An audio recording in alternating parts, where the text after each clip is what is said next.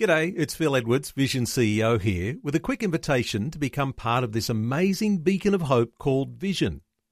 Together we can put our love into action to help people of all kinds build or rebuild their lives on the truth of God. Please consider the part you can play during our upcoming Visionathon appeal, remembering that it's your support that makes Vision possible, including this podcast.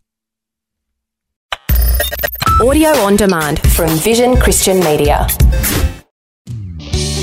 Want to win in life's challenges? To know the will of God and have more passion for Him? Practical help right now with Tak Bhana and Running with Fire. The theme I'm focusing on for this week is that your prayers determine your future. And the thought is this that I believe God's got things for you blessings, breakthroughs, miracles, answers that maybe you've wanted for a long time that they will only come as you and I increase our praying. You know, our praying to date has got us so far, but if we want to go to higher levels in God, see more things happen in our lives, our churches, our homes, wherever, we need to lift our praying. And some of the things that we long for and desire may not happen unless we do that. They say that prayer is a dying art in many churches and many people's lives.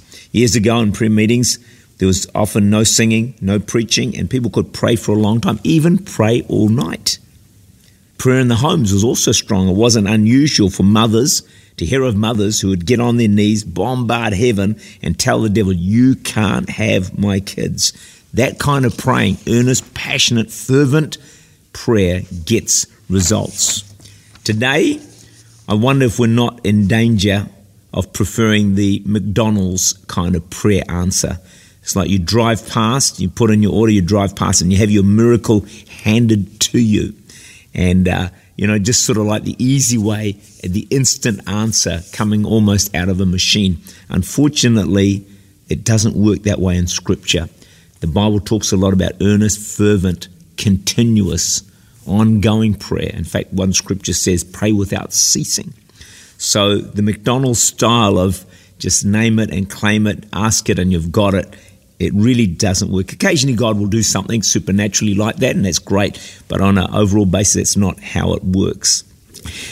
Often we want the man or the woman of God to pray for us, which is fine, and I'm all for that, but I think we also need to cry out to God for ourselves. Sometimes we think if only so and so would pray for us, if only this person, if we could get them to pray for us, it would all change. Yeah, that may happen from time to time, but the, there's no substitute for you personally crying out to God for yourself. In the Old Testament, only the priest could access God. But today, we can all go boldly, without shame, to the throne of God and get our prayers heard and answered. We don't need a mediator. Now, I do believe there's a place for counseling. We can go and get some help, but that can never be or should never be a substitute for prayer. Pray yourself up earnestly, then go for counseling. So there's things that are on the heart of God to do for you do for your family, do for your church, but they have to be birthed in prayer. We need to take our praying to another level. Now, I've heard this comment made. I'm not sure how true it is, but I'm sure there's some truth in it. Uh, they've said that some, some say many Christians can't pray non-stop for five minutes. That's an astounding statement if it is accurate. It's probably true of some Christians, and how many I don't know. But then they go on and say, but they can talk on the phone all afternoon. Now, why is that? Imagine a person can't pray to God for five minutes, 10 minutes, let's say, but can talk to someone on the phone for hours. Why is that? How come we can talk for hours to someone who can't help us and yet not talk to the one who has all power to help us and fix everything that's going on in our lives? Let me say this you can go on without friends. You can continue your life probably without money to a certain extent, without a TV, without an iPhone. But I want to suggest you can't go on successfully without prayer. It's a must in the life of Christians. I want to give you now four reasons prayer is essential to our lives and to future blessing.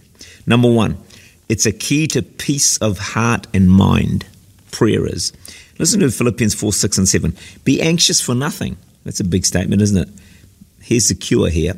But in everything by prayer and supplication with thanksgiving, let your request be made known to God.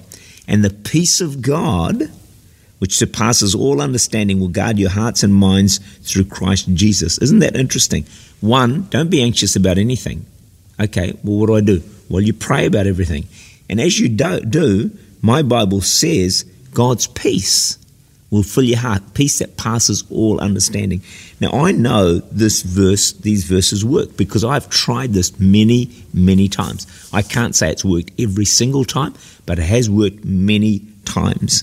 See, what prayer does is it helps to empty the heart of its cares. Without prayer, what's going to happen is you're going to collect more baggage, weight, worry, stress, frustrations than you can actually handle. Through prayer, you manage to release some of those weights, some of those worries, stresses, and frustrations. You can talk to people, but far better, I'm suggesting, to talk to God. They say a problem shared is a problem halved. I think if you share it with God, He is able to more than halve your problem. Prayer is a key to peace of heart and of mind. I encourage you to take your praying to the next level and see how God will unleash greater blessing in your life. Tak Bhana is the Senior Pastor of Church Unlimited in Auckland, New Zealand. For more information, to make contact, or to listen again, look for Running with Fire at our website vision.org.au.